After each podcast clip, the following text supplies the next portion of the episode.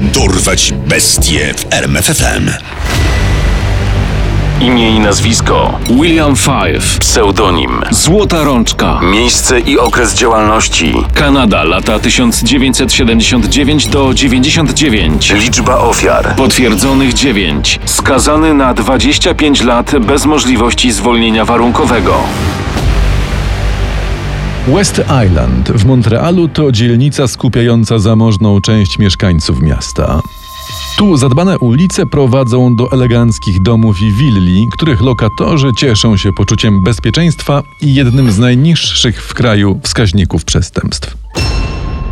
Może właśnie dlatego 14 grudnia 1999 roku 50-letnia artystka Mary Glenn bez żadnych oporów otworzyła drzwi nieznajomemu mężczyźnie.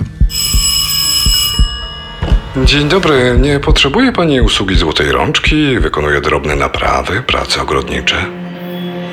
To, co stało się za drzwiami domu, odkryła nazajutrz pracownica pani Glenn. Ponieważ jej szefowa nie odpowiadała na pukanie do drzwi, kobieta zaniepokojona postanowiła sprawdzić, co się stało. Ciało Mary Glenn leżało w kałuży krwi w kuchni. Przerażona natychmiast wezwała policję. Funkcjonariusze przybyli na miejsce, postanowili wezwać do pomocy specjalistkę od badań śladów mikrobiologicznych, Jacintę Prevost. Oględziny z jej udziałem wykazały, że kobieta stoczyła z napastnikiem długą i brutalną walkę w kilku pomieszczeniach domu.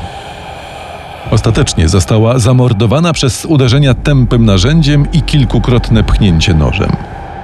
Badania wykazały, że po śmierci została zgwałcona. Co pani sądzi, pani Prewo? No cóż, brutalny psychopata. No Ale schemat jego działania przypomina mi dwie inne sprawy, zresztą jak dotąd niewyjaśnione. Wśród zabezpieczonych dowodów znajdował się krwawy ślad sportowego buta, który jednak nie pasował do tych odnalezionych w innych miejscach zbrodni. Jednak sam schemat pozwolił śledczym wysnuć wniosek, że w Montrealu grasuje seryjny morderca. Wiadomość szybko przedostała się do lokalnej społeczności, wywołując falę paniki, która wywarła jeszcze większą presję na pracę śledczych. Następnego dnia, podczas oględzin miejsca zbrodni, Prevost i fotograf sądowy dokonali znaczącego odkrycia. Na framudze jednych z drzwi zauważyli ślad krwi, w którym znajdował się odcisk palca. Ofiara czy morderca? To się okaże, gdy zbadamy odcisk. Wielogodzinna analiza porównawcza dała efekty. Odcisk należał do 44-letniego Williama Five'a. Teraz celem śledczych stało się zidentyfikowanie miejsca pobytu podejrzanego. Żeby go nie spłoszyć, informacja nie została podana do publicznej wiadomości. W ruch poszła cała dostępna machina śledcza. Niebawem wysiłki się opłaciły. Policjanci dotarli do byłej dziewczyny Five'a, która powiedziała im, że ten porusza się niebieskim Fordem Rangerem i często przebywa w domu swojej matki, położonym na uboczu Barrie w Ontario. Tamtejsza policja została zaangażowana w sprawę odnalezienia prawdopodobnego seryjnego mordercy. Dobra, słuchajcie, musimy działać dyskretnie, żeby nie spłoszyć tego gościa. Utworzymy kilka zespołów, które po kryjomu będą obserwować dom matki Five'a. Być może ukrywa się tam albo pojawi się wkrótce. Bardzo szybko zauważono niebieskiego pick-upa zaparkowanego obok domu. Tablice rejestracyjne wskazywały, że auto pochodzi z Montrealu. W toku obserwacji zauważono mężczyznę pasującego do rysopisu, który wychodzi z domu. Policja podjęła trop i zaczęła śledzić podejrzanego. Do zespołu dołączyli też śledczy z Montrealu. Wszystkim ciężko było oprzeć się pokusie szybkiego aresztowania, ale potrzebowali dowodów.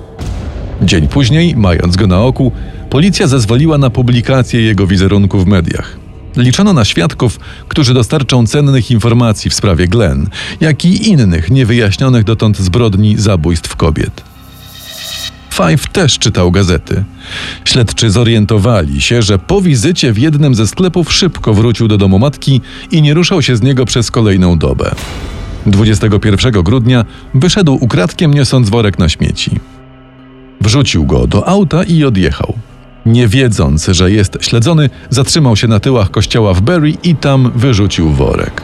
Zespół 1, wyjedziecie za Five'em, dwójka, zabezpieczcie ten worek. Bingo! Śledczy odkryli, że Five wyrzucił trzy pary butów sportowych. Na każdej z nich odkryto drobne ślady krwi. To dało im jasną podstawę do aresztowania go w charakterze podejrzanego. Do zatrzymania doszło w momencie, gdy Five wychodził ze sklepu przy stacji benzynowej. Nie stawiał oporu, rzucił tylko jedno zdanie. Dlaczego nie zastrzelicie mnie od razu? Przesłuchania ruszyły niemal natychmiast. Five nie był skory do zeznań, poprosił o papierosy. Śledczy chętnie mu je dostarczyli. Była to najprostsza metoda pozyskania jego DNA. Popielniczka szybko zapełniła się niedopałkami, które natychmiast trafiły do laboratorium. Tymczasem podejrzany nie współpracował. Zapierał się, że policja nic na niego nie ma. Osadzono go w areszcie, a do sędziego trafił wniosek o nakaz przeszukania jego mieszkania, domu matki i samochodu. Otrzymano go bez żadnych problemów. W toku prac zabezpieczono ubrania noszące ślady krwi, które razem z pozyskanymi wcześniej butami trafiły do analiz. To wystarczyło, by oskarżyć Fife'a o morderstwo Mary Glenn. Wiadomość szybko rozniosła się najpierw w lokalnych mediach, a potem w całej Kanadzie. No i jak? Ma pani coś ciekawego? Tak, jedna z próbek krwi pasuje do zamordowanej 15 października Anny Jarnold. Ponadto jej karty, użyte w bankomacie wyposażonym w kamerę. Na nagraniu widać Fajfa. DNA sprawcy powiązano również ze śladami krwi znalezionymi w domu zamordowanej także w październiku 1999 roku Monique Godreau. Przeszukanie domu matki Fajfa przyniosło kolejne dowody. Znaleziono pierścionek należący do Teresy Shannon, kobiety zamordowanej 11 listopada. Wreszcie na jednej z koszul podejrzanego znaleziono kroplę krwi, która należała do Mary Glenn. To przypieczętowało akt oskarżenia przeciwko Williamowi Fife'owi. Szybko zarzuty zostały rozszerzone o zabójstwa Anny Yarnold, Monique Godreau i Teresy Shannon. Opinia publiczna mogła odetchnąć z ulgą, uwierzyła policji, że ta wreszcie złapała seryjnego mordercę kobiet. Halo? Policja? Dzwonię w sprawie Williama Fife'a. Otóż 20 lat temu zamordowano moją matkę. Tak się składa, że znaliśmy wówczas tego gościa. Malował nasz dom. Sprawa Hazel z Catalan pozostawała dotąd nierozwiązana. Śledczy sięgnęli do dowodów zabezpieczonych dwie dekady wcześniej i znaleźli ślady krwi. Nowoczesna technologia badań DNA pozwoliła rzucić nowe światło na sprawę. Szybko okazało się, że próbka pasuje do DNA Fife'a. Akt oskarżenia poszerzono więc o kolejną zbrodnię. Postępowanie sądowe ruszyło szybko. Pierwsza rozprawa odbyła się już w styczniu 2000 roku. Od początku Five bezpośrednio i przez adwokata nie przyznawał się do winy. Śledczy w trzech okręgach zaczęli natomiast sięgać do starych, nierozwiązanych spraw. Uruchomiono postępowanie w blisko 80 przypadkach, chcąc sprawdzić, czy nie stoi za nimi seryjny morderca z Montrealu. 21 września 2001 roku Five zmienił swoją linię obrony. Wysoki sądzie, przyznaję się, jestem winny zamordowania Mary Glenn i pięciu innych kobiet. 16 października zapadł wyrok. Five dostał maksymalny w Kanadzie wymiar kary 25 lat więzienia bez możliwości zwolnienia warunkowego. 23 listopada zaszokował śledczych opowiadając o szczegółach innych zbrodni w zamian za zmianę więzienia na inne, bardziej komfortowe. Do listy jego ofiar dołączyły Suzanne Mary Bernier, Nicole Raymond, Louise Popart LeBlanc i Pauline Laplante. W ciągu trzech lat pracy śledczych, psychologów i psychiatrów nie udało się jednak skłonić Fajfa do wyjawienia jasnych motywów jego zbrodni. Dowiedziono, że był uzależniony od twardych narkotyków i spekulowano, że zbrodni dokonywał głównie w sezonie zimowym, kiedy było ciężko o pracę w ogrodach, a co za tym idzie trudno o pieniądze na finansowanie nałogu.